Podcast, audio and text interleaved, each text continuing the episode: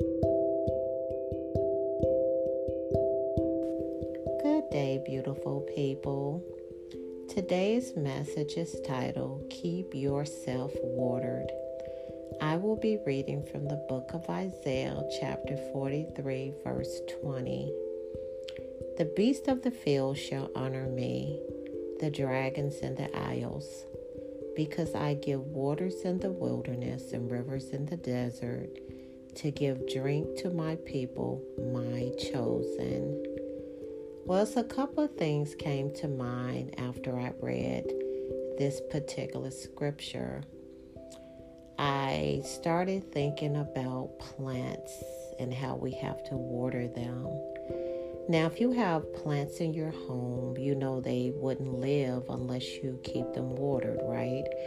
Well, the same is true for the human body. Just as the earth is two thirds water and two thirds dry land, our bodies is also two thirds waters. And that's probably why we all hear this all the time drink plenty of water each day. Well, on the cellular level, water both fills your cells with life supporting fluids and bathes them in it. While everything you do depends on healthy cell function, so if you want your cells to operate at their best, you need to provide them with enough water to do their job. Now, without water, energy can't get from your food to your muscles and the brain and and waste can't get cleansed. Now, you know, we all have kidneys, right? Well, kidneys can't function and our immune system can't circulate. Now, on top of that, without adequate water, our bodies can't cool itself.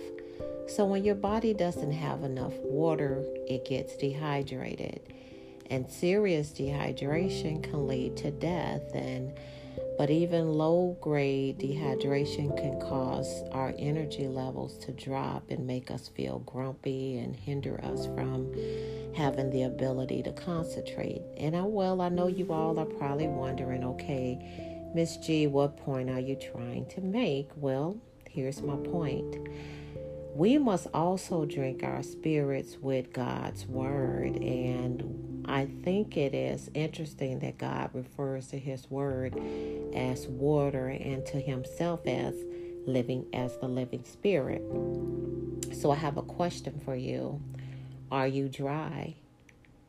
Uh, and if you are, I'm recommending that you start with God's Word and spend lots of time in His presence.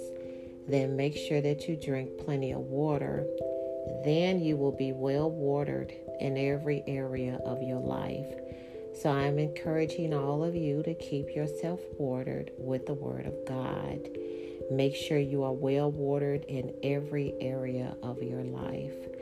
Well, that is my word for today. I thank you all so much again for listening. Please, before you end your day and also when you start your day, always pray.